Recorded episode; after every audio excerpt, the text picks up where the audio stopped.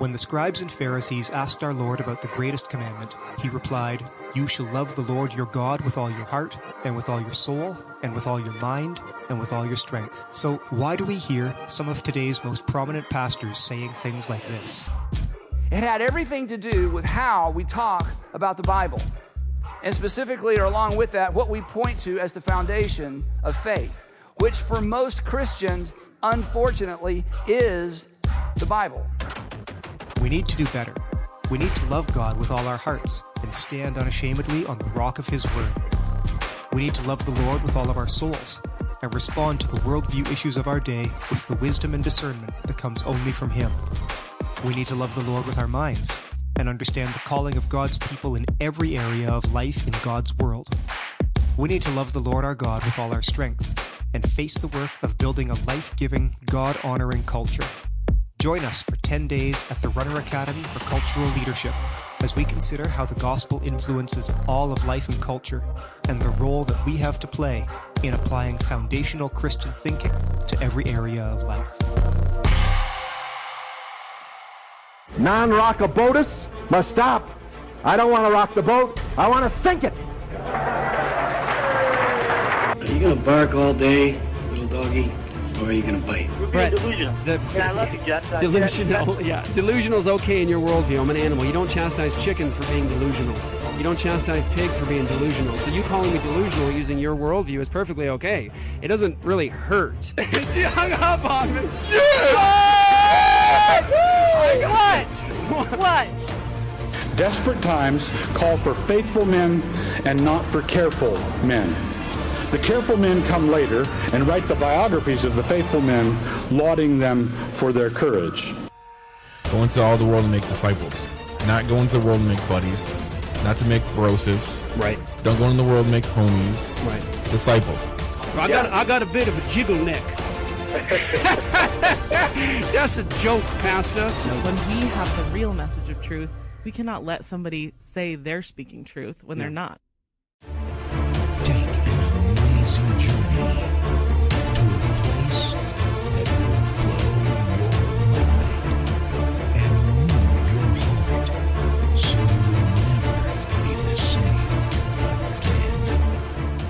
When the wicked increase, transgression increases, but the righteous will look upon their downfall. How's that for a promise? Discipline your son, and he will give you rest. He will give the light to your heart. Where there is no prophetic vision, the people cast off restraint, but blessed is he who keeps the law. That would be Proverbs twenty-nine, verses sixteen through eighteen. What is up, everyone? This is an unusual Apologia Radio episode today because I am flying solo, mine also, plus our guest. But I've never done this by myself today, so I'm kind of excited, and I'm excited for this conversation. Um, trying to bring up some background music here, if I can get it right. There it is. I don't know if the guests can hear it or not. This happens to be my favorite, I think my favorite Skillet song. Before I get to our guest, I'm going to mention our sponsors real quick. I'm very excited. We have a new sponsor I'm very, very excited about. I'll get to in a second. Um, but we've been partnering with Iron Layers, you guys all know, and I completely forgot to put on my Iron Layer patch today like an idiot. I even had it laid out and forgot, but they are awesome. You can go to iron layer dot com, get fifty dollars off your first order uh, with coupon code Apologia. And as a reminder as well, excuse me, I'm getting over a little cold. Um, we've been uh, partnering with Heritage Defense. You can go to heritage defense dot org. Again, put in Apologia in the coupon code and get um, your first month free. And again, if you're not familiar with uh, Heritage Defense, if you are a homeschooling family, you need to be signed up with Heritage Defense. They're going to make sure you're protected if any three-letter agency ever comes knocking at your door. And I'm very excited, very excited for our new sponsor, which I'll get to quickly because my guest does not have all that much time today with us. Um, if you guys heard any of the shows we did with Bill Rapier, he is a legendary, legendary DevGRU Navy SEAL. Uh, guys that I know that are in the, there's current SEALs highly admire this man. He's been on twice. He's become a good brother of ours. Uh, he's doing some really awesome work. And uh, for a living now, he uh, does sh- training for shooting. So you can go to AMTAC, A M T A C shooting dot com. But we are partnering him with him now with his blades, which I'm very stoked about. Uh, you can go to amtac blades dot com, whoop, put in Apologia in the coupon code, and you get five percent off. And uh, proceeds for the partnership are going to go towards Apologia Studios and an abortion now. How cool is that? Uh, but if you order one of these blades, um, I'll go to the website next time because we're, we're in a hurry today. Uh, but if you go, check these blades out. These are sick. This blade is amazing. I mean, this is this is from a Navy SEAL, legendary Navy SEAL. This is the blades he's selling, and uh, this is the Northman X. It's a little bit bigger version than the Northman because I have large hands. Super sharp. I got the serrated version. These sheaths are just incredible. So uh, check it out. You can get, um, like I said, five percent off with the coupon code Apologia. And it even comes with a dummy blade as well. So you can practice with a dummy blade without stabbing yourself and having to go to the hospital. So AMTAC Blades, I'm very, very excited to be partnering with them. Bill's amazing. That brings me to my guest, John Cooper. What's up, my dude? Good. How are you? What's up? How you doing, man? Good. I was thinking, uh, I was thinking if I was just watching this show, I don't think I would think that you look like a Christian. Have you heard that? Have you heard that before? Are you sure? Are, uh, no, I'm just saying, look at you. You're so scary looking, man. You're just, you're mean looking. You got these tattoos. And uh, I just don't know. You got that crazy uh, artwork in the background. Looks like blood dripping down. Is that what that is? Oh, d- What's wrong with this show, man? And you're talking about blades. You, you're selling knives and you have blood you know what's dripping funny is, down uh, everywhere. The, uh, the Trinity symbol we have in that, like every so often we get somebody in the live chat that's like, that's a symbol of the devil, Celtic, blah, blah, blah. And we're like, oh my goodness, not this again. We literally had to make a video to show people that, no, actually, this is a representation of the Trinity. Um, so anyways, yeah, thanks for that. Thanks for bringing that up. Well, it's always difficult when... Never mind. Move on. Move on. Dude. Good to be here with you, though, Luke. And I'm glad yeah. I got... I got only you. So now, yeah. you know, it's just me and you. We can do our thing. We don't have to worry about uh, any of these other people that probably also look like they're not really saved. But, but or, or, I don't know. Yeah. I don't know. Uh, yeah, are. Jeff. Oh, yeah. That reminds me. uh, Jeff is uh, in that state again that I'm not allowed to mention. Um, and with those twin babies. And actually, one of them is for sure being released this week, uh, weekend, and hopefully the other one right after that. So they should be bringing them home very quickly. Uh, I'll tell you. Twin babies that they're adopting out Amazing. Of a state you're very familiar with, then I'm not. Okay. I knew yeah. that. I knew that. I think it's awesome. Yeah. And it's a, such uh, a cool oh, man, story. Some people in the chat think you were being serious. Um, so. All right. Can we, let's start. Can we start the whole show over? And I'm going to say this, like, Luke, I think you look. Jesus is concerned about Amen. The outside of the bowl, not the inside. Don't clean the inside. Don't don't just uh, no wait wait wait wait yeah. no. It's the, I'm sorry. It's the opposite. Jesus is concerned go. About the inside of the bowl and not the out. So you know what, brother? I know that you love the you have the, the light of the Lord shining times, outside of you. How many times have you just heard someone shining say, out talking about you or maybe to you and like John must have got those tattoos before he was a Christian? Well, I've, I've been I've been playing music for so long. Most everybody knows that I yeah. didn't have them until like later on in my career. So so so there probably will be people that, that that may think that I I get all the I get all kinds of crazy stuff. It, it doesn't even really bother me. As well, of of the things that bother me, that just isn't one of them. Uh, I never get bothered by people that are like, you don't even look like a Christian. I'm like, oh. That's uh, it makes yeah. me sad for them, you know, because that's it's such a misunderstanding of what the gospel is all about. And I just go, oh, I really wish that that I yeah. hope that they get. It. I hope yeah, you know, it's funny. It I think I texted you one day. It. We were my kids were watching. It was like they were watching like a Skillet marathon or something on YouTube one day, and like we were like tracking your tattoos through the videos. Like, like oh, I didn't have any there. And then he had one there and he got another right. one here. And, uh, anyways, that's not creepy at all. You see, and this is actually an, an no, it's not. It's uh, it's not making me want to end the interview or anything like that. It's, it's actually another example of why you might not actually be saved. You force your kids to have a Skillet marathon.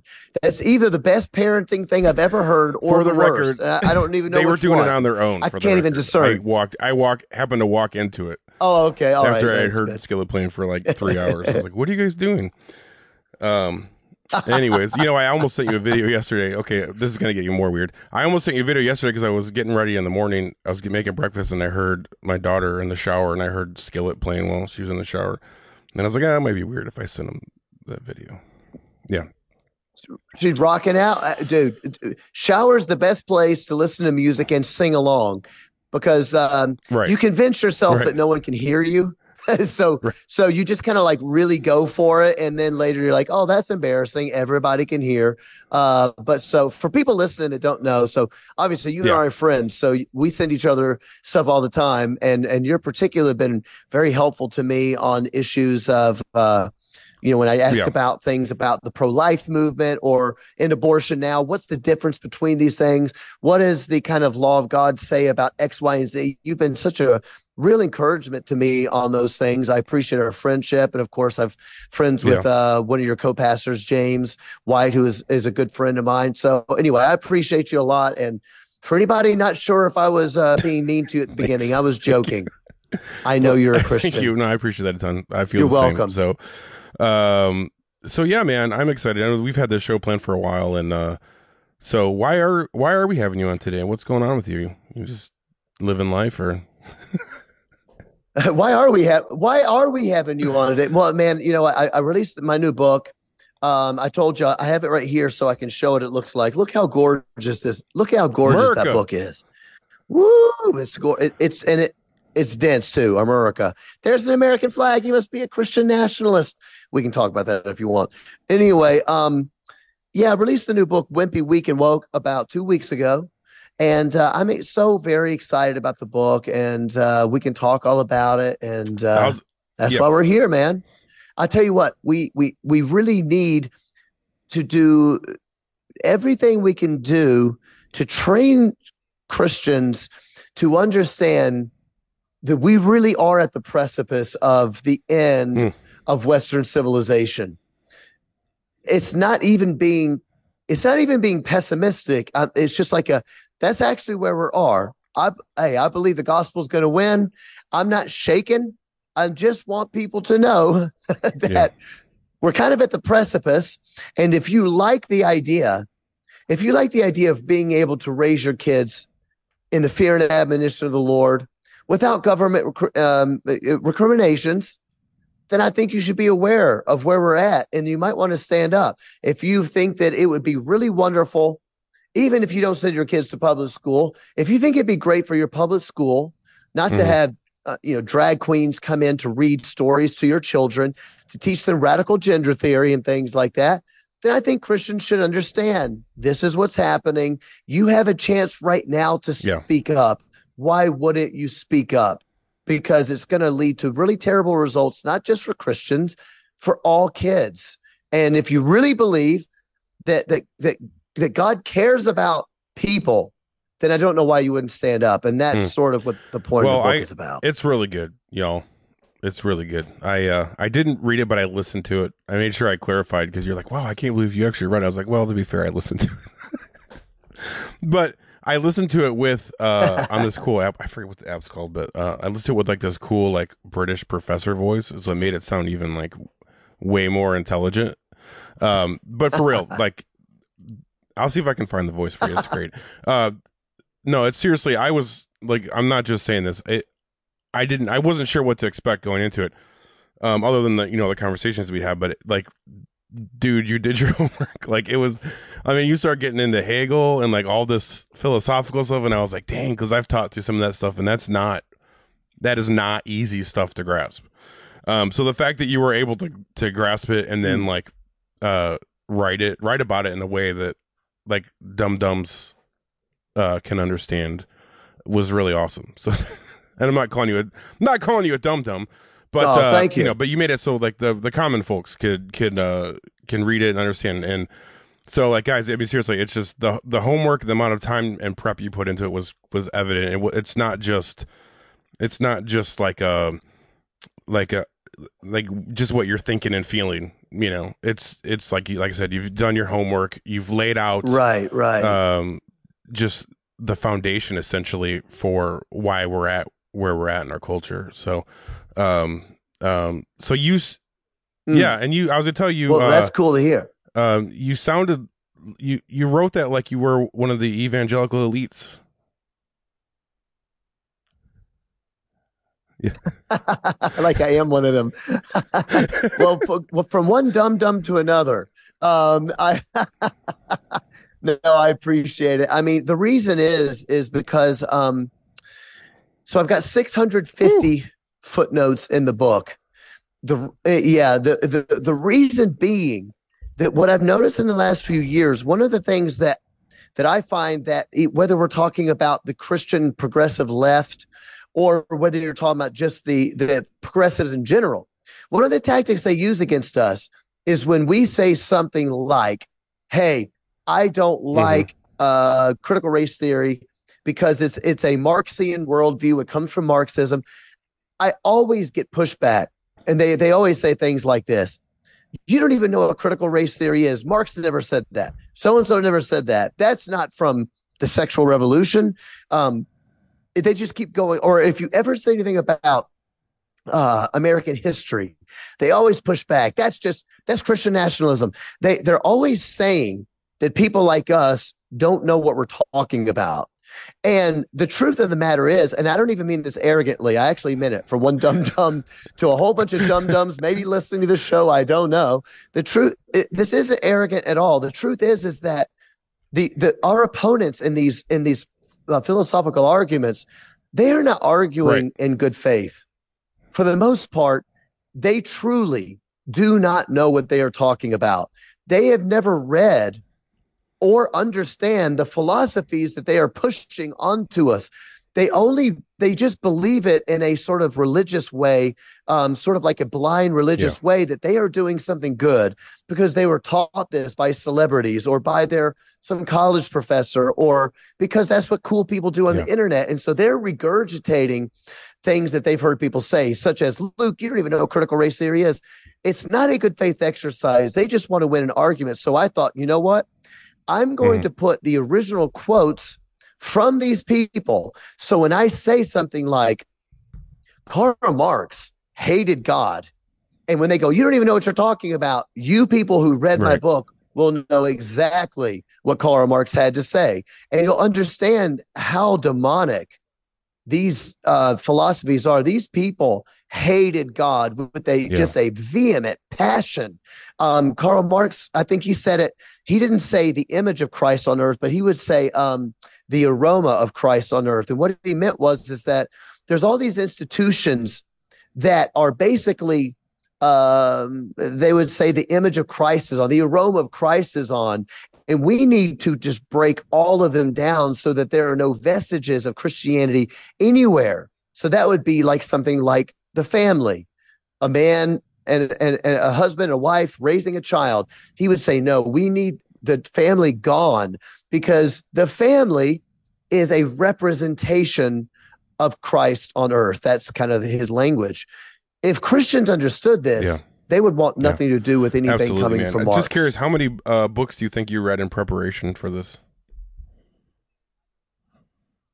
Oh, man, I don't even know. You know, I have a picture that I've been meaning to post on social media. Maybe I'll do it this week. So everybody listen to Apologia.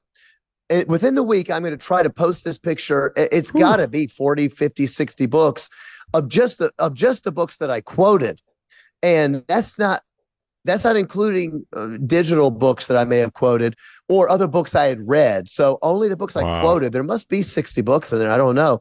It was so much work because I kept delving into it. And uh, there's so much to pull from. There's so much proof that I just I, I wanted to expound on it because uh, Yeah. Like I say, I'm just tired of people saying, you don't even know what they even say. Well, if you read my book, you're going to yeah, know great, exactly what these people have uh, to I say. I mean, that's something we've learned from from James, from Doctor White, is just you need to understand the opponent's argument better than they do. So you've definitely done that. Do, are you able to um, read while you're riding on the tour buses? Or do you get cart? See, I can't, I couldn't do that. I couldn't. Yeah. I could barely read a street sign without getting sick. Yeah. You know, I, I no, no, I, I do a lot of reading on the road. The first thing I would just mention is it's interesting that James White says that, that when is James going to learn a good argument for a thing? I'm just joking. That was a joke.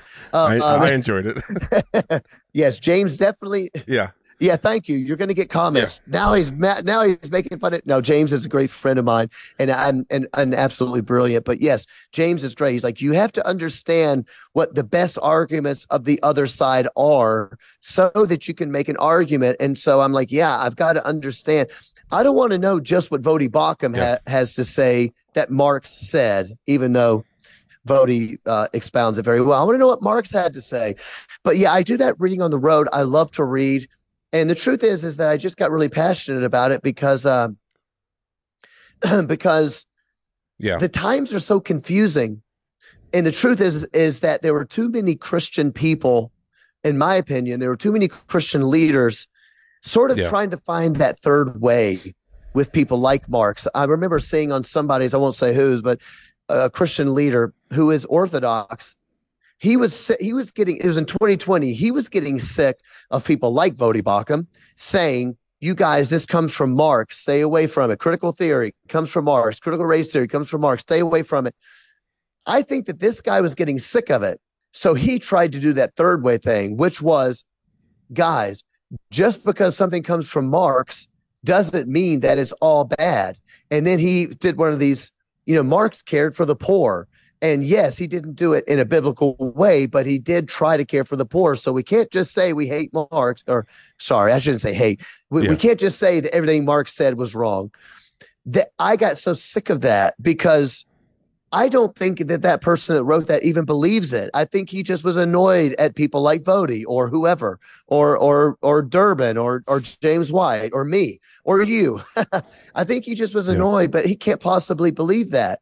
And so I started reading all these books, and I'm like, no, Marx didn't care for the poor. Marx hated everybody. I mean, he, he hated everybody. And so um, that's why I started reading so many of those books on the road. I mean, not amazing that you had to do that, but that you've been able to do that. Um, just curious, how many, uh, how often, like during the day when you're talking, do you uh, say something and then you realize it's one of your songs that you just said? Like you just said, sick of it. Like five times. Now I have the oh, like anytime I hear that now, someone say sick of it. Then and you say it a lot on Cooper stuff, by the way. Um, then I'm like, well, of course he says it a lot because that's one of his songs, and now it's in my head for the next twenty-four hours. So thank you. I have never considered that, and I didn't know that I do well, that. And I you've had a lot to be sick of lately, to be so, fair. Uh, so so now I'm gonna. Well, since the twenty twenties, everything is. You know, what is the, there's the term, did, did you read um no. the book, The Boniface Option? I've heard of it. Do you, do you know of that book? Okay. I know that Doug Wilson is, uh, is reviewed it. And is it Andrew, is it Issachar, Issachar or something like that? I can't remember his name. Anyway, in his book, what it's a fantastic book, but he's got a, um, a term mm. he uses called Trash World. I think it's mm. the best way to say it. Since twenty twenty is when I, I like my it. eyes opened up to Trash World, and yes, I'm sick of hey, it. Hey, real quick, here I like it too. What? What? But if yeah, I was gonna say if people can no. only buy one book for Christmas, don't don't get Andrew uh, yes. Issachar's book though. Get my book. Go to john l cooper dot com, john l cooper dot com, and get my book. And then if you can get two books, there you, you should go. also well get played. the. You can also get some option. cool shirts and stuff from John L. Cooper, like smelling commies and stuff. Uh, here, I'm gonna, I'm hoping you can hear this. This is that voice that's been listening to your book in. I'm starting to realize that this is going to be a long conversation that has the potential to hurt our friendship, but I cannot be the one to end it because I don't want to send the signal that I'm not willing. It's amazing, right? You just... That that is absolutely crazy. Hearing my words through that voice, I, I'm like, did I just get into a Winnie the Pooh cartoon? It's yeah, like, it, I've got a wumbly tummy. Uh, it just makes yeah, it sound it's very. Uh, yeah, that's just yeah, there you go. You got it. You already got it down. Woke. It just makes it yeah, sound so weird. Much more astute. But um, yeah, no, we've I know we've been talking a lot, even the last few days, about some certain individuals and their wokeness. We're not going to mention by name. We we decided, but uh, um, I will say I want to go back to the verse that um, I read at the beginning as we get into this conversation a little more. Um, and uh, again, that was in Proverbs twenty-nine, and you know, you mentioned we're like at this precipice where it's, I agree. It's like, and we've talked a little bit about this, but it's like what we're watching before us is society. It is reaching this like point where it's just like, it's going to crumble. It's, and it already is starting to like turn on itself, right? Because there's no objective standard for any of this nonsense. It's just, it's just, you know, everyone for himself. And, uh, but th- I love the, I love the, I, I say, I, I talk about Proverbs twenty-nine eighteen all the time, which is where there's no prophetic vision. People cast off restraint, but blessed is he who keeps the law. But I went up a couple today, and it's just, I love verse sixteen. And this is, like I said at the beginning, this is a promise. This is for, for us faithful Christians. When the wicked increase, transgression increases. That's what we're watching, right? But the righteous will look upon their downfall. And uh, that post-Mildo. And like, so yeah, we might be in some awful times. You know, we might we would have to endure some pain and suffering um, from all the nonsense, but we will look upon their downfall because this will all be put under the feet of Christ. And I think uh, I think I got this from James actually.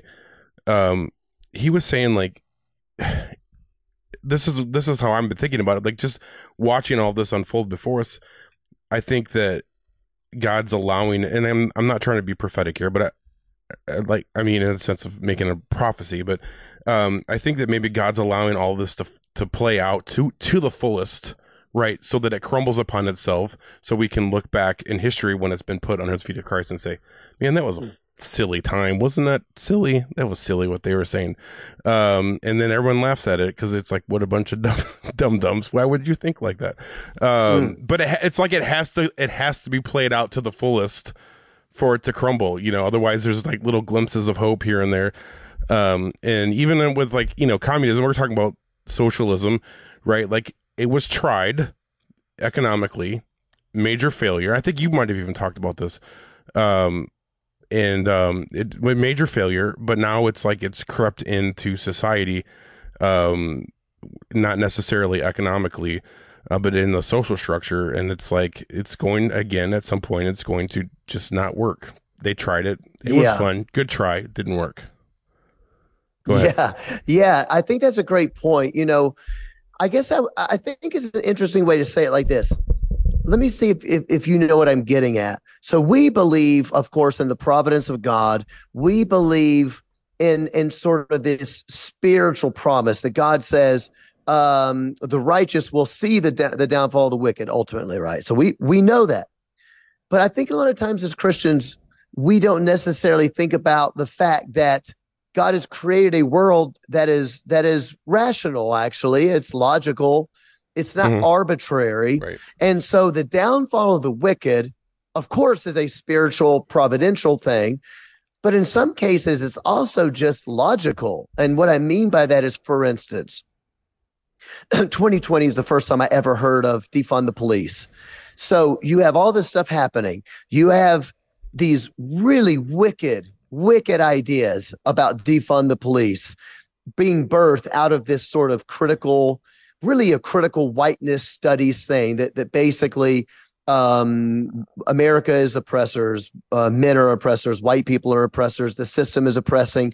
And the way we're going to fix it is to defund the police. Mm. We're going to let criminals out of jail, no bail, uh, no cash bail, and all these things so that we can so that we can stop um, disparities on for, for people of color, these these terrible mm-hmm. outcomes for people of color.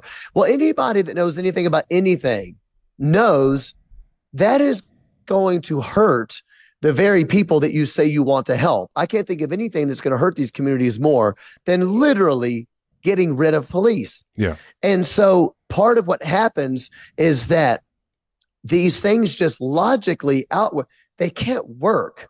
And so because they don't work, well, well, what do you see? Here we are three years later. Um, I don't, I'm sure you've kept up, but like even one of the people in Minneapolis on the council, one of the people saying, we got to defund the police, get rid of the police because it's a racist organization, let people out of jail. I don't know if you saw about three months ago, she got carjacked and beat up really no, bad. I miss that. And she, oh, this is, this is like real. And she's sold, is selling her house and moving out. She's leaving Minneapolis. Wow. And she was one of the main people on the council doing it. Now, of course, I'm not happy that happened to her. I don't want, I don't want to see any uh, evil and violence happen. But the point is, is that, yes, the righteous will see see the downfall of the wicked. It, it, eventually, it's a promise of God, and God in his sovereignty and in his providence, he's going to do these great things. But also, these things just don't work. So if you have queer, there's a group called Queers for Palestine in America.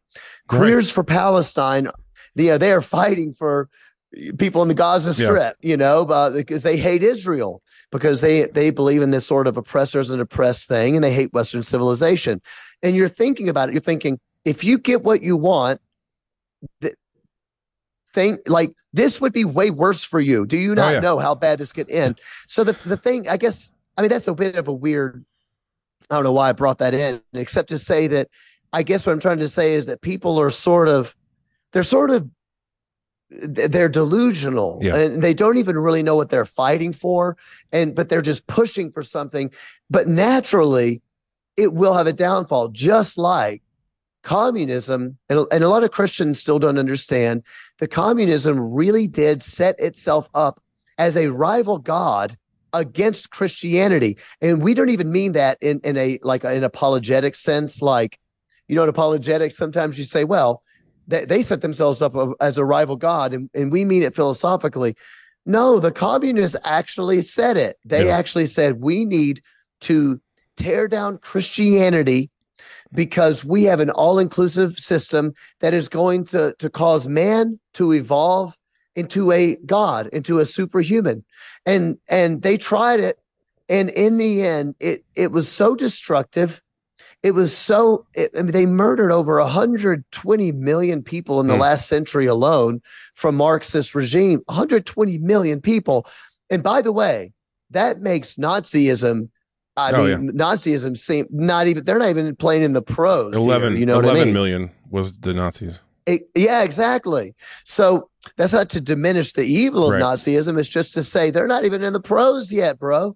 So um, I think that the, in my book, I'm I'm explaining that these things don't actually work in reality because God gave us a moral law that coincides with a moral universe that he created. And when you obey the law of God, you find that your outcomes are good because of the blessing of God, but also because it works in the good world that he created. Yeah.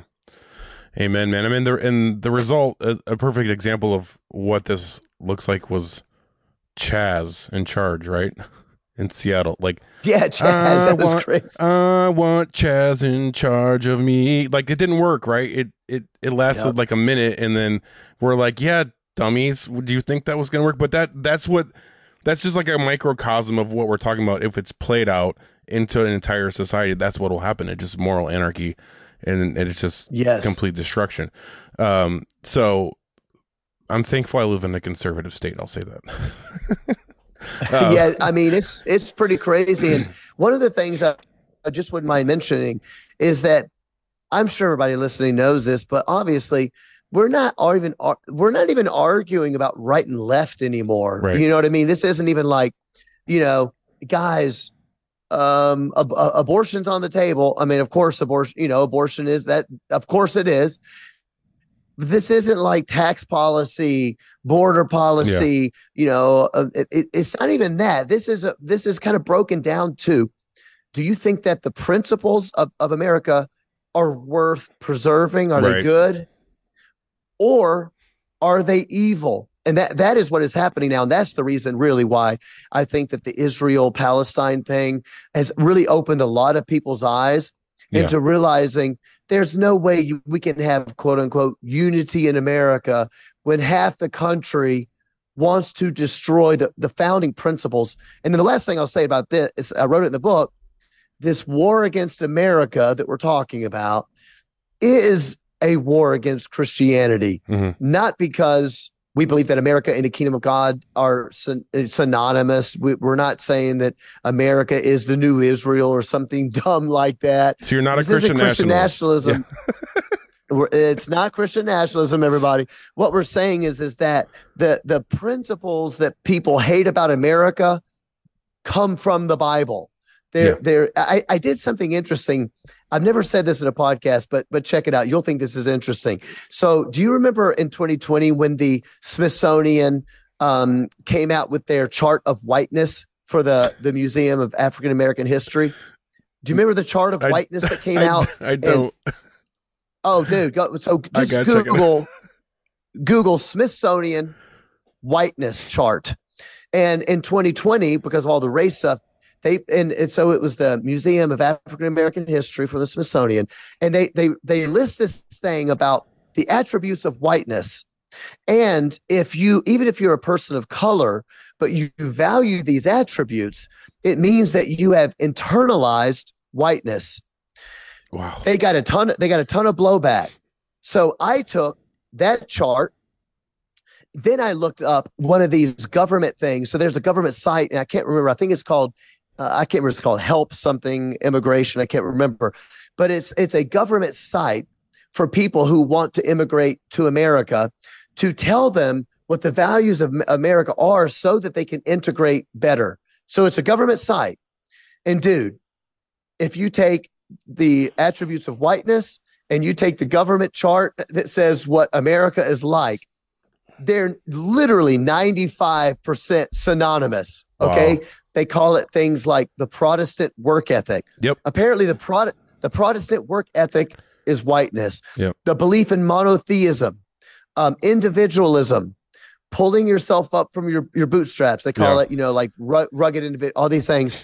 So the the the point I'm making is is that the war against America is a war against Christianity, and mm. Christians have got to realize that that is not being, quote unquote, political. That's not getting being a Christian nationalist. It's to understand that when these people want to tear down America, it's not America they're really trying to tear down. It's Christian values. Yeah. Amen. I remember that now that you said that. I remember the Protestant work ethic when I remember. I was like, what? I was like, so we're just all supposed to be a bunch of lazy bums? Like, I mean, that's what, that's the result. Everyone's been living off of, uh, you know, Uncle Sleepy Joe's uh, COVID bucks for years. You know, yeah. I know, I know plenty of people. Um, not anybody at my church, I can tell you that, but I know people that, um, you know, just literally could have gone back to work and they're like, I make more money sitting on my couch.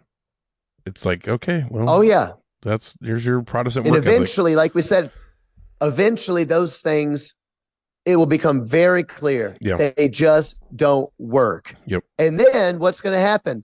You will, I believe you're going to have the people of God who have been living out the word of God, the law of God, commands of God, whatever you want to call it. We've been working that out.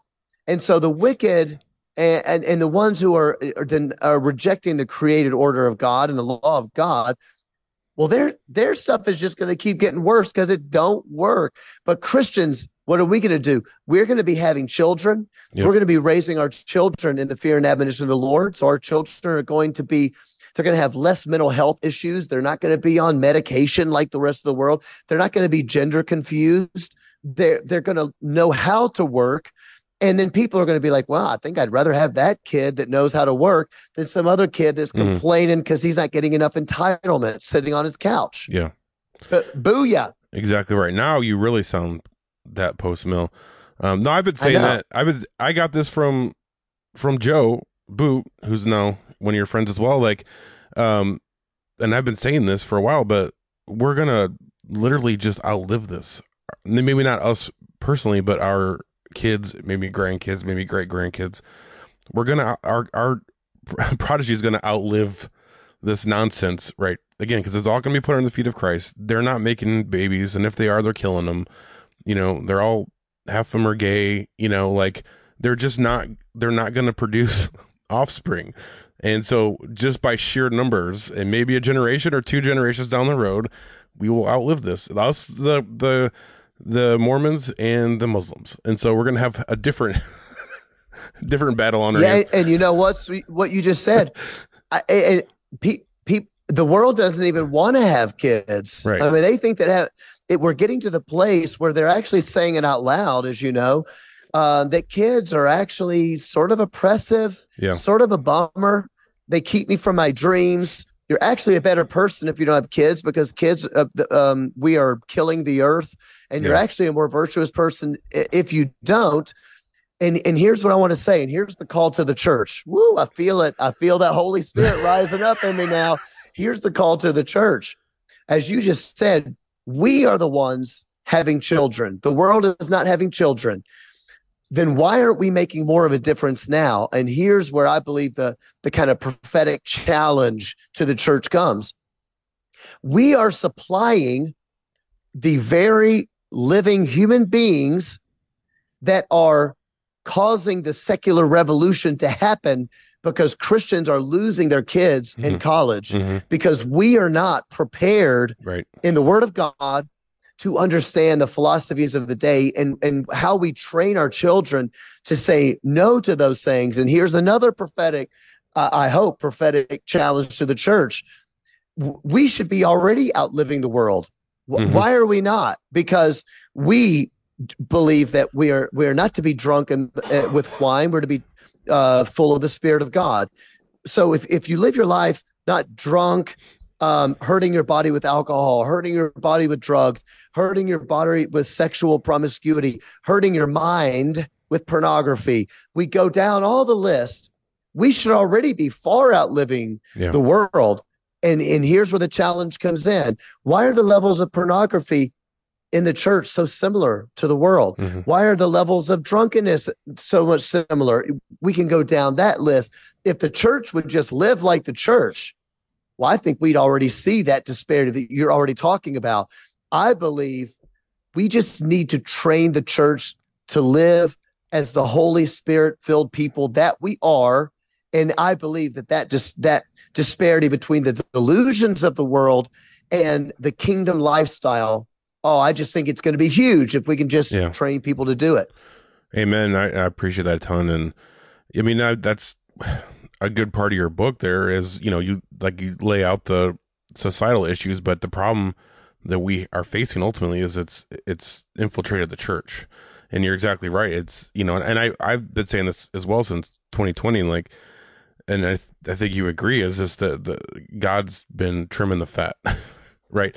Mm. Like the the uh, tares are being pulled out from the wheat, and the the frauds are being exposed within the church and our culture.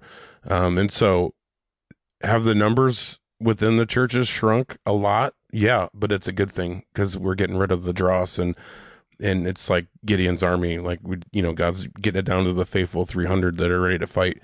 Um, and that's how revival starts. And so, um, yeah, I, I agree totally. And just, I mean, we, we've been talking this week just about some of the stupid, stupid stuff that is infiltrating the church and Christians, you know, and, and I'll be careful, because last time you were on here, I got you in trouble. Uh, uh, but you know, there's some, I'll, I'll mention Derek Webb. I know you, you already got yourself in trouble with him, but you know, here's a guy that's still making probably a, some decent money from Christians, right, off his music for a lot of years, and showing up at the Dove Awards in a dress, like just stuff like that, where you're just like, you look at that and you're like, this is so stupid.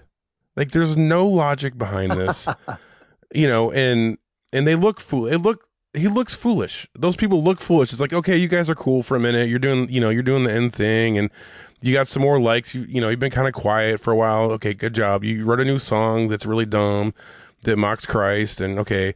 Um, and you look like an idiot. Like, that's all there is to it. I know what you mean. You know what I think's going on, man? It's sort of like the church has become uh, like extremely pacifist. I think that's yeah. what it is. Now, of course, I'm not even getting into uh, like actual pacifism. So let's put that on the side. Okay. I'm not talking about lockdown and yada, yada. Move that on the side. It's like our posture. Our posture is so wimpy. And that's actually what I mean when I say yeah. wimpy, weak, and woke. That's the wimpy side. We're so wimpy that I think that most Christians don't even really get upset about. I think they're sort of like, of course the world is doing that. Why are you surprised? No big deal.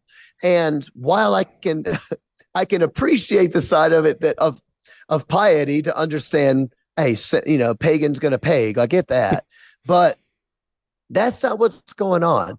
When you have a, a Christian musician, an ex-Christian musician go apostate, who decides to routinely mock the Lord Jesus Christ, I don't understand why that doesn't bother Christian music listeners. Are yeah. you serious? That doesn't bother you at all? Just like I don't really understand why the number one cause of death, I'm preaching to the choir here, the number one cause of death in America is not people starving to death. It's not because we don't have enough food to go around. It's not because of cancer. It's not because of diabetes. The number one cause of death in America is abortion. Yep. A, a third of all of the ba- the babies uh, that are born in this country, uh, that could be born in this country, or twenty-five percent, I should say, a quarter, are murdered. Mm-hmm. I don't understand, for a Christian, why you can be like, guys, pagan's going to peg. What's the big deal? Yeah. I honestly think we've just become so pacifist that we don't want to say anything about anything, and we think that we're being more pious.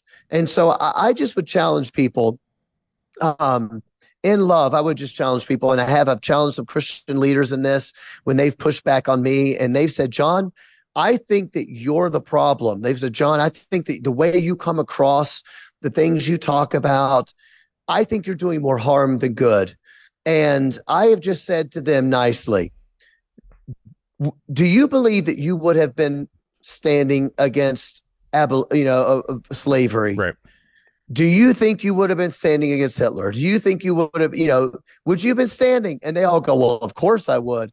And I've just said to a few people nicely, brother, if you are not willing to stand in the twenty twenties against the totalitarian regime trying to teach your kindergartner about radical gender at the school, radical gender theory, and then telling your kids that they can change their gender without their parents' knowledge. Yeah.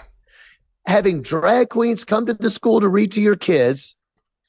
If you're not standing against the gender mutilation of thirteen, fourteen, fifteen-year-old children in this country, or you're not standing against the mass murder of the unborn in this country, then you need to stop playing and lying to yourself. You would not have been marching with Doctor King. You would not have been standing with Frederick Douglass in eighteen fifty to end slavery. You would not have been cheering on Dietrich Bonhoeffer for standing against Hitler. You would have been the pastor telling Bonhoeffer, shh, you got to yeah. keep it about the gospel. You're getting too political. Yeah.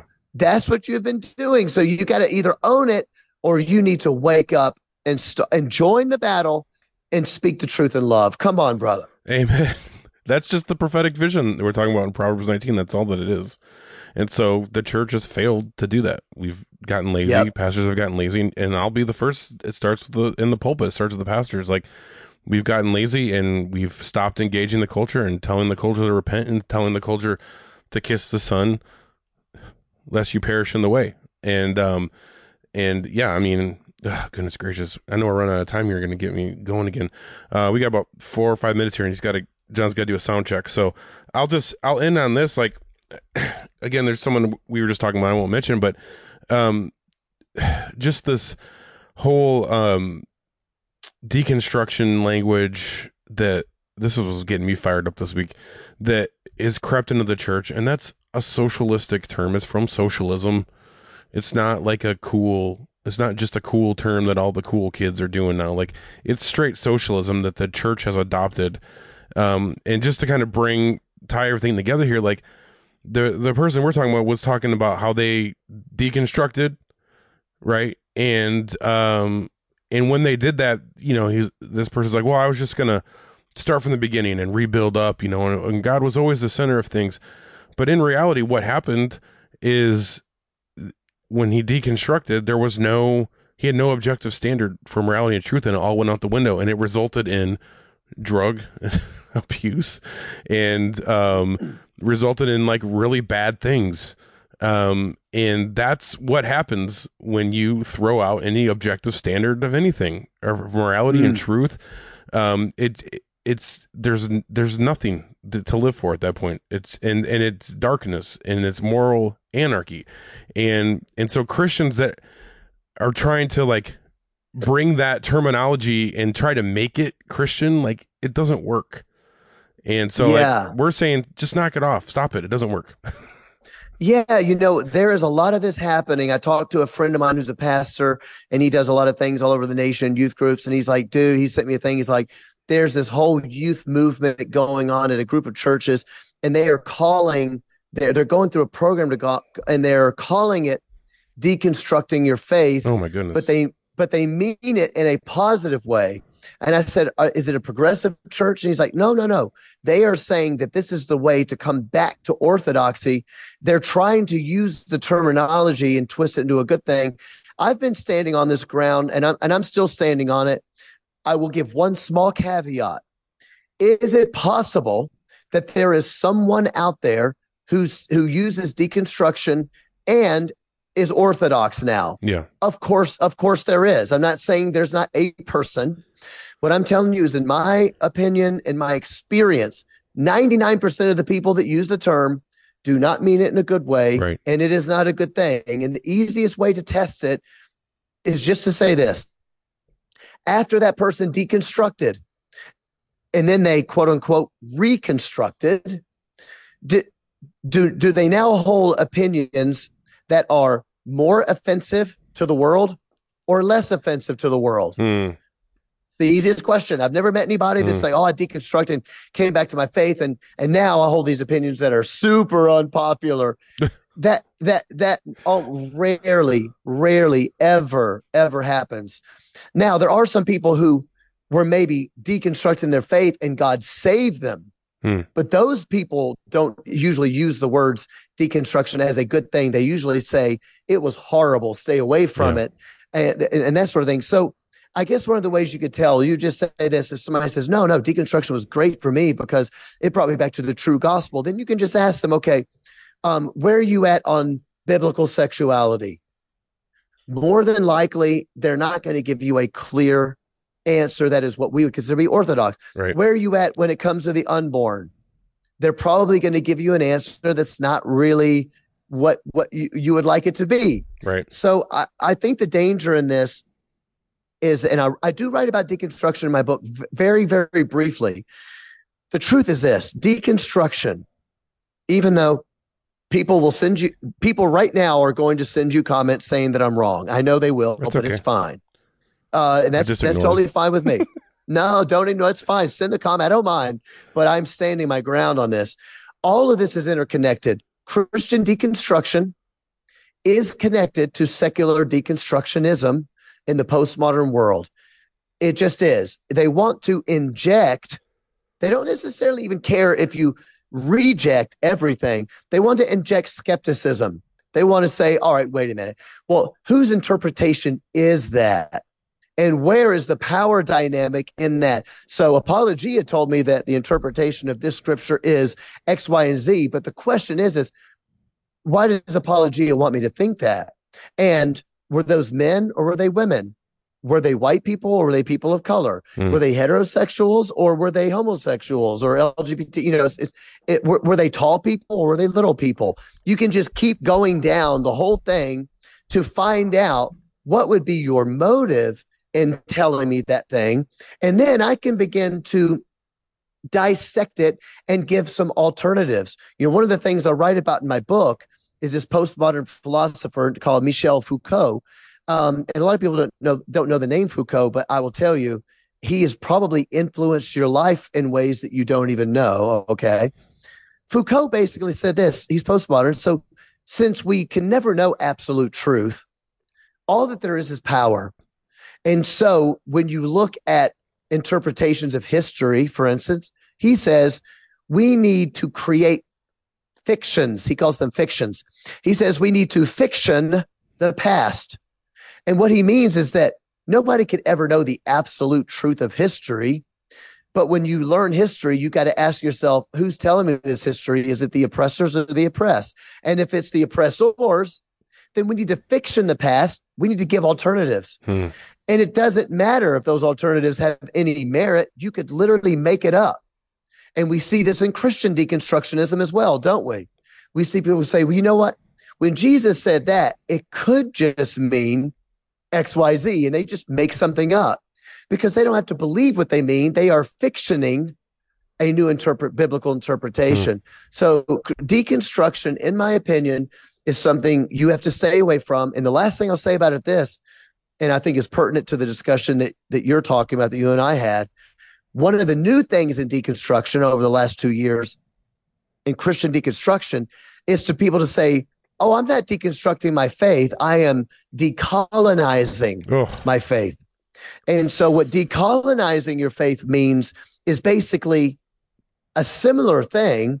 They're basically just saying, your, Luke, your apologia interpretation of those scriptures is probably a Western Eurocentric white mm-hmm. interpretation, and that's just used to have power over people. But I don't want a Western interpretation. I want to know what the real interpretation is, yeah. and I'm going to decolonize it.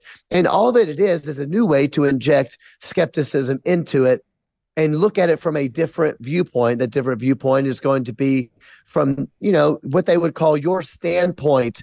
Your standpoint could be based on your race, your gender, your sexuality, your nationality, et cetera. Whew. Amen. Thank you for that, bro. I know you got to get going here. Um, you got a sound check, I think, for your next show. So I'll let you go. And I'm going to, uh, I'm going to play a song here. You know what song I'm going to play? My favorite Skillet song of all time. I, I don't know it, but play a thing, man. Come on now. You hate it, I think. I can't hear it, so I don't know. Oh, you can't hear it? Sounds good. Sounds good to me because I can't hear nothing. Oh. It's I Can. It's still my favorite. Oh, man. You're going old school. I love still it. Still my favorite. Yeah. Your first song. It's still my favorite. I love it. Uh, it's so cool to hear. I Well, I appreciate it. I sure do appreciate you having me on. I know I told people already, go to the website, john l cooper dot com. But I, I'll, I'll mention one thing as I'm leaving. The reason you can only get the book right now at my website is because a lot of people don't know, but if you're doing publishing, even with Christian publishers, like let's say that James White wrote a book and then I wrote a book, and let's say I was going to slam James White in my book, which I wouldn't do, of course, but let's say I was going to do that. And I was going to say, James White is a moron that always wants to wear those ugly sweaters and talk about his bicycling and, uh, or whatever. And let's say that we had the same publisher. You're uh, my publisher would come back and say, you're not allowed to say anything about James White because we do his books as well. Yeah. Well, what if what if James has said something, or or or whoever, Tim Keller or whoever, let's say that they're saying something that really, really needs to be challenged. These publishers won't allow you to do that. And I think that it's created a sort of um, it's created an environment where Christians can't, Christian leaders can't challenge other Christian leaders' ideas in public, depending on their publisher. And I just don't want to mess with any of that. Hmm. So I, I published it myself because I want to say what I believe. And uh, that's why you can only get it. So if you want the Kindle version, you can get that at Amazon. Otherwise, you got to go to john l cooper dot com, okay. Get it for a friend, get it for somebody that does not believe that culture is on the precipice of destruction. Two chapters in, they're going to say, okay, I see what you're saying. Yeah. I didn't realize you did that. Um, so that's awesome. Get on, get on you for that. Um, so yeah, also check out Cooper Stuff, one of my favorite podcasts that I never miss. So, um, well, thank you, brother. I appreciate yeah. it. And, uh, John's been going, been going nuclear John lately, which is my favorite, as he knows. So. There's a lot happening in, in Trash World. Okay. Trash World. Oh, man. Well, thanks, dude. I appreciate it a ton, man. I know you got to get doing some sound checks. Keep up. So you too, man. We'll yeah, catch up later. Yeah, keep up the good work. You know, I love you guys. I appreciate you. Thanks for watching, everybody. Yeah, likewise, bro. I love you too, man. We'll catch up. All right. All right. Later. Later, man. Whew. That's a good show. Well, I'm going to wrap this up here. I love that dude a lot. Pastor James, Doctor White, connected with him a few years ago, and I've been able to get to know him really well. He's a great dude. Love what he's doing. Um, I'm just going to play some more Skillet here. This is a really old song, by the way. Um, so I'll just end here uh, with a couple things. And we are, I'm going to do an after show. So if you are all access please uh, stick around, and uh, we'll go into the after show in a few minutes after I end here and see if you guys got any questions I can answer and uh, continue the conversation. So, um, so yeah, uh, thank you again, All Access. You guys, you make this happen. You turn on the lights. Um, it is almost Christmas time, um, as you all know, and you know because we've been saying that for a while. Um, so I just want to remind everyone to go to shop dot apologia studios dot com. This is one of our new shirts that I designed. Fear God, not the mob. Uh, some cool shirts on there.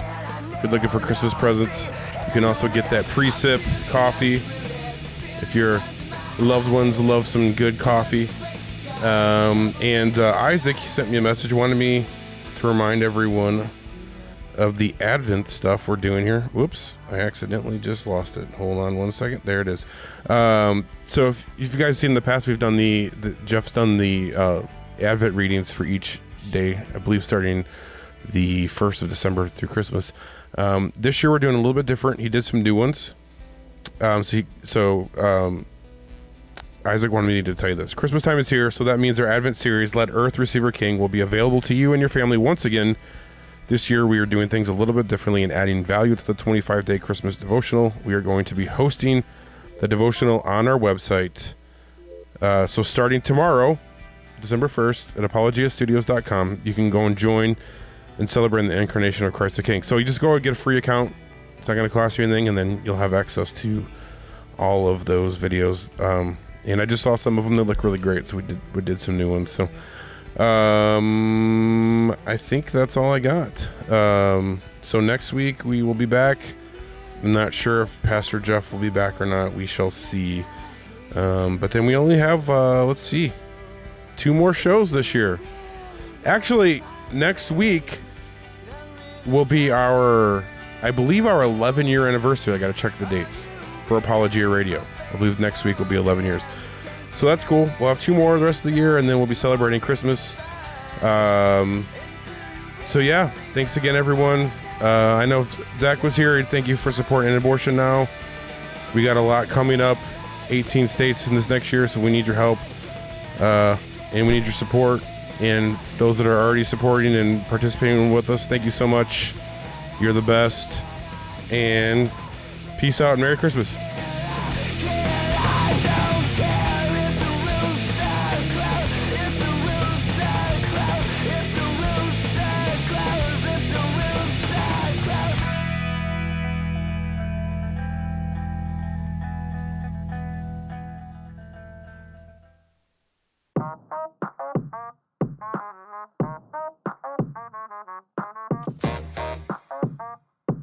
This is The Academy. I am Eli Ayala of Revealed Apologetics, and I will be bringing a six-part series on presuppositional apologetics. What is this called? The Apologia Academy? It's just called The Academy. Okay. What's up, everybody? My name is Pastor Jeff Durbin, and you're watching Collision today. I'm going to be interacting with an atheist on TikTok. So here we go. Unsupervised and unhinged. Welcome back to Cultish the Aftermath.